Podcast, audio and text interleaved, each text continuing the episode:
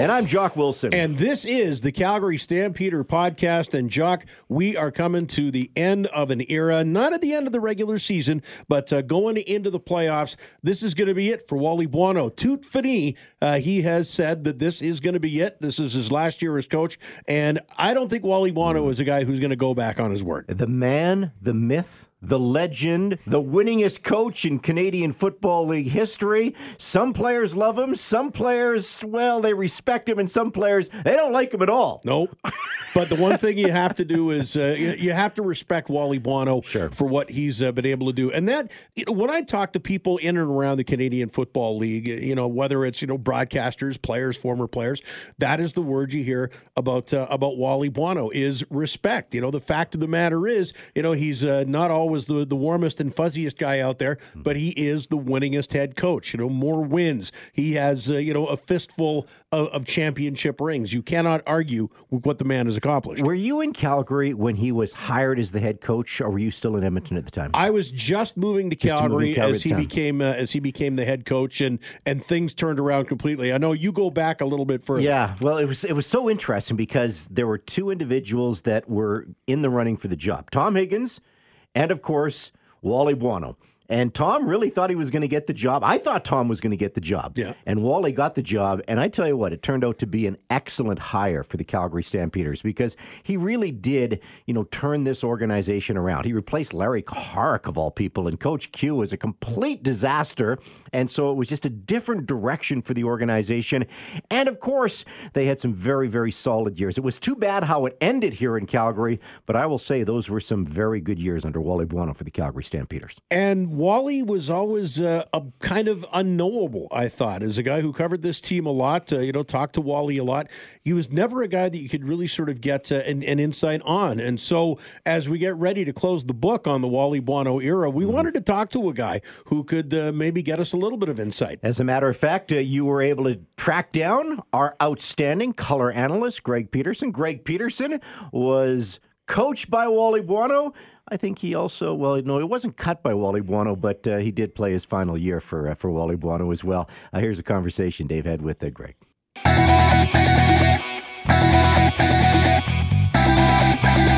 So, Greg, uh, how did you meet Wally? Sort of, what was what was your first impression? How did you two first get together? Well, Wally first when I first met him, he uh, became an assistant coach. He was a defensive line coach um, under Bob Vespaziani, and so he was one of our defensive coaches. So I really didn't get to know him uh, the first year when he was coach, and then uh, when uh, Kuharich took over, Coach Kuharich, uh, he moved him to a linebacker coach, which really was Wally's special team. Uh, and so I got to know Wally quite well then, and then of course when he became a head coach, um, I was going to law school at the time, and so I really didn't get to meet him until I got back. And the first thing I did was go into his office and and uh, you know all all the players had congratulated him months prior, but I was busy going to law school, so I went in and I kind of felt a little bad that I wasn't there to acknowledge it. And I just remember he set me at ease and just said, "Hey, I don't look about, I don't care about those type of things, Greg. Just go out and play for me, and and and things will work out." So that's when I really got to know Wally when he first became the, the head coach did uh, when you when you got to know him as a head coach? I mean, you you knew him a little bit as an assistant, but did did he change? Did Wally the coach change from being an assistant to being a head coach? Because it's just you know it's such an entirely different role. Well, it is, but Wally was Wally. He's got his own personality, uh, and he he's he's got his opinions, and he's strong conviction to his opinions. And when he when when he was an assistant coach, uh, he had his thoughts about what he wanted to do, but I think he couldn't do it because he wasn't the head man. And uh, you know, he would certainly voice his uh, opinions about things as an assistant coach, but then defer to the head coach. Then when he became the head coach, you know, immediately I saw the impact. He brought in many things, and one of the first things he did was uh, instill an atmosphere about how we had to beat the Edmonton Eskimos, and we had to overcome that psychological thing that we had, I guess, as a team. And he got rid of a lot of guys that he think uh, or thought they just wouldn't make it or cut it or whatever. So he certainly was willing to uh, release people and get on with uh, what he thought he needed to do. Very uh, stern in his uh, opinions, and he he follows them through. did that rub a lot of people the wrong way when he came in and oh, started? Oh yeah, blowing blowing things up.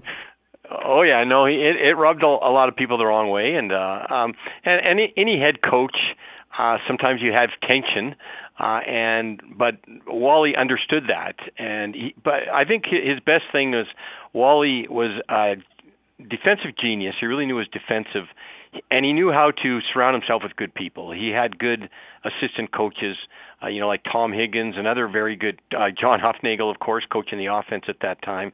Um, he, he brought in some very, very good coaches and let them do their thing, and then he did his thing. While, while he was the head coach, he was still uh, kind of like Chris Jones now, the defensive coordinator. So, um, and I got to know Wally quite well because as the, the safety of the team, I, you know, made all the defensive calls, and uh, for a while I was team captain there for a bit, and I was a player rep, so I really got to know quite Wally quite well, and we had our issues and and, went at it a couple times. Um, uh, but you know, Wally, I got the utmost respect for him.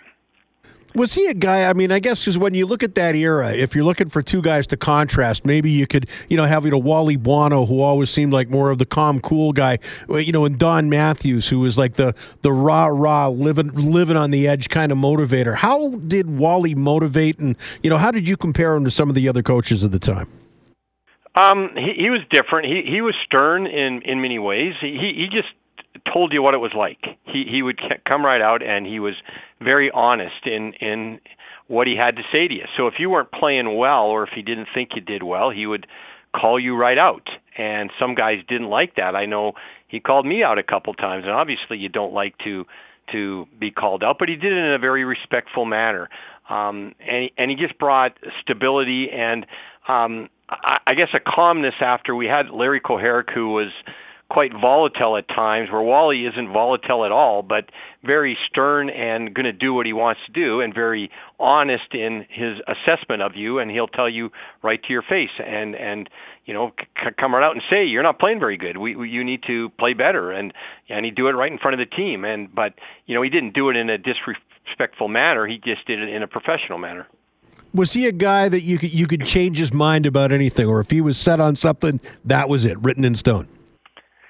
he he liked his way. He was set. a, a funny story was one time, um, 1992 Grey Cup, my very last year. I played 10 years, and word around the locker room was that Pete, that's what everybody called me. This could be his last year. He just wants his Grey Cup. My law practice was starting to take off a little bit, and I remember we're preparing in Toronto our very first uh, meeting we had to prepare for the Winnipeg Blue Bombers. We were playing them in the Grey Cup Wally always would roll out his game plan. And I kind of looked at it, and you know, and guys would ask me because I had to make various checks, and uh, if they did this, I had to check out of it, and you know, it was a, a great thing for me to be the safety uh, because I really got to learn what everyone else had to do. And I remember I said, Wally, I think you should do this, and he um, threw his clipboard down, and he kind of said right in front of the whole defense, Peterson, when are you going to retire? and uh, I, I, you know, the whole defense was kind of shocked that he would do that. And I says, well, I don't know, Wally. I guess after this game, and he kind of lifted and goes, I sometimes hope you just retire, and because you think you, you're the coach sometimes, don't you? So he would he would put you in your place, and he he did me at that time. But you know, I joke about it now. yeah, there you go. It's a, yeah, because this was this guy wasn't exactly a barrel of laughs. Is the feeling I get when I talk to uh, you know, you know when I talk to guys uh, guys who played for him. Well, he, he was he, he was professional. Uh, he knew his stuff. He told you what he wanted, and he expected you to go out and do it. And he wasn't like he joke around with you a lot, although he would, you know, he'd do that a little bit. And uh, you know that that was the era. This is understand. This is like, you know, the late '80s and early '90s. The professional football player mentality back then, I think, is different than it is today. I believe that a head coach has to handle today's players different than a head coach had to handle players back in the late 80s and early 90s. Just like a head coach in the early uh, late 80s and early 90s probably handled players different than back in the 60s and the 50s. Wally is smart enough and a good enough coach that he's probably evolved a little bit. But back in our time, um, he was quite stern, and and this is how it is. I think today's athletes uh, they they're treated a little bit different, and Wally has had to learn how to evolve and treat today's players different than players of different eras. And of course, uh, he was also, you know, coach and general manager. And I, I, don't know. I mean, after John Hufnagel, I just don't know that we're going to see that many coach slash GMs, uh, if ever, having to deal with the same guy for two different aspects of the business. What was that like?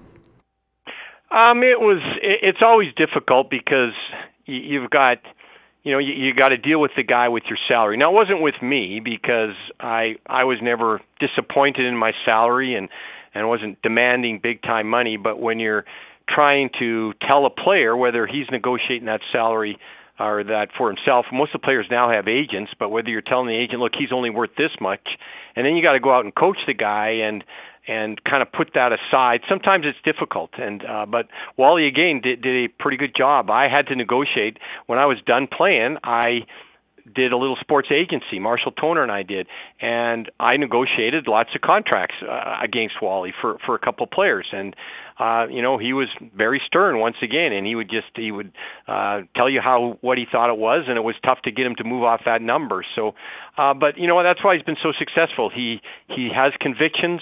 He sticks to them. He's professional about it and uh, because of it, he's been very successful. And look, he's the winningest coach of all time. And I mean, obviously, you know, he's had so many players through the years. You know, when I talk to guys about Wally, again, it's uh, you know, I, I, don't know if there's a whole lot of guys that you know say, "Man, I just you know, I I love Wally Buono," but certainly a lot of guys that say, "I respect Wally Buono." Yeah, yeah, exactly, and and uh, you know, maybe that's because Wally was quite blunt in his assessment of you, but that's the way it is with most coaches. You look at any great coach, I think, you know, um you look at the coaches in the NFL, and uh, my brother, who played professional hockey for 14 years, coached. Uh, you know, he had Scotty Bowman as a coach most of his career. Can the players say they love Scotty Bowman?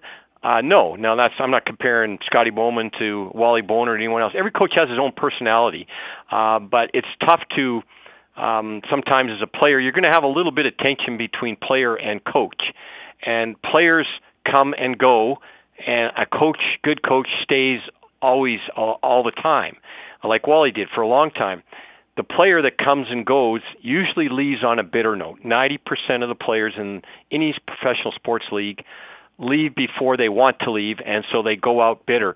But if the coach doesn't get rid of that player, then they're not going to have a job much longer. And Wally's always been good at that. He seemed to get rid of guys or you know cast them off so to speak um uh, at the appropriate time and but good coaches have to do that and it's just the the way the business is so you're you're going to have respect for a coach but you don't always have to love the guy is there ever going to be another one like him in the CFL uh, it's going to be tough. Uh, I, I don't, not obviously not for a long time, but you never know. You look at a young coach like Dave Dickenson. Could he ever uh, surpass Wally for wins. If Dave coached as long as Wally, he he could probably do it. And then you look at Dave. Dave's totally different type of coach than Wally, and very successful in his own way. So it gets back to, it, it, it gets back to every single coach has their own personality.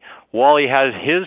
He was successful at it. It's not saying that's the only way to do it. Dave Dickenson is a different type of coach, and Don Matthews was a different type of coach. All I can say is I'm grateful that I had Wally as a coach. I'm grateful he came along in my career because it was kind of towards the end, and if he hadn't, uh, my career wouldn't have been as good, and I don't think would have ended with a Grey Cup win in 1992. A great way for me to end off my career. I give Wally Buono a lot of credit for that.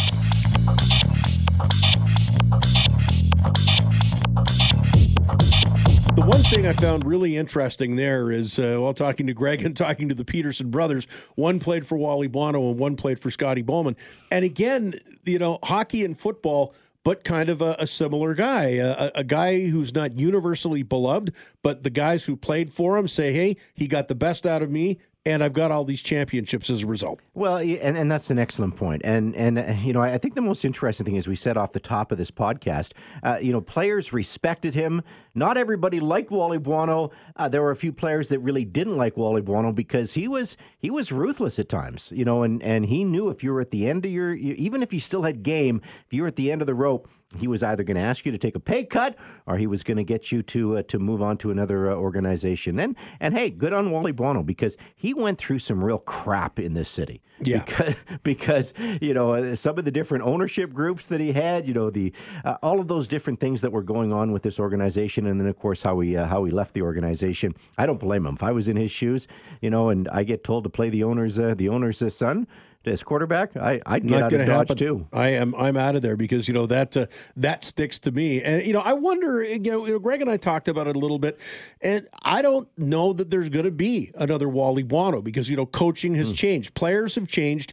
You know, you can't necessarily treat players the way that you know the, the way that Wally was known for, and also coach and general manager. I, I don't know that you're going to see that combination. I mean, you know, we've seen it with John Hufnagel. Uh, you know, Kent Austin certainly that didn't go so good out uh, out in Hamilton. I think uh, there's just too much in the modern game for one guy to do two jobs. Yeah, you make a good point. Although I think Chris Jones is a guy that you know obviously wants control, and a lot of people will say, "Hey, if you have to have a good relationship, you know, with the general manager, maybe you're better off to be the general manager and the coach because then you have a, a great relationship." And you know, it's it's kind of like a marriage when you got the coach and the and the general manager, uh, you know, from that perspective. So I, I remember talking to Dave Dickenson in his office, and we were talking about Wally Buono last time uh, BC Lions were in Calgary. Yeah. And I said, we said, tell us some, uh, tell us some Wally Buono stories.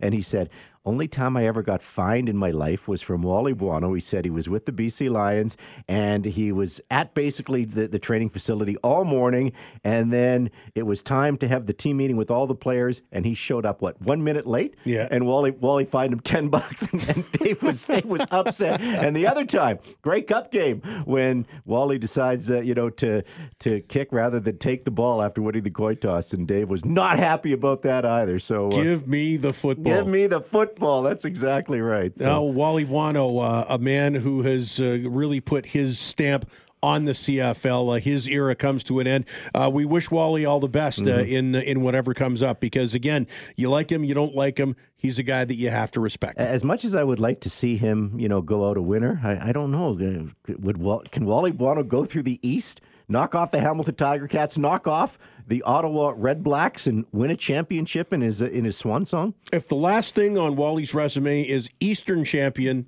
and he loses to the Calgary Stampeders in the Grey Cup. I'm fine with that. Wouldn't that be uh, priceless? eh? Going out as, a, as an Eastern champion from that stand. Hey, who do you think is going to be the next head coach of the BC Lions? Any guesses? Oh boy! Well, there's a, a certain defensive coordinator uh, yes. in, uh, in in the 403 area code I who would going to be hmm. very much uh, in demand in the off season, and you not know maybe just in, that not uh, just in BC, but yeah, I think you're right. I think he's going to be in demand everywhere. So. and maybe that West Coast style could be a nice uh, a nice fit for one DeVone Claybrooks. ah, you know, I, I can't argue that as well. Hey, this has been fun. It sure has. And uh, hey, if you've had fun, just make sure you take some time out and uh, rate us. Let us know uh, what you think about what we're doing here. Also, uh, make sure you tell friends about the podcast. And if you want to drop us a line, you got any ideas for future Stampeder podcasts, we are all ears. For Jock Wilson, I'm Jock Wilson. You're Dave Rowe. yes, I am. That's the Stampeder podcast.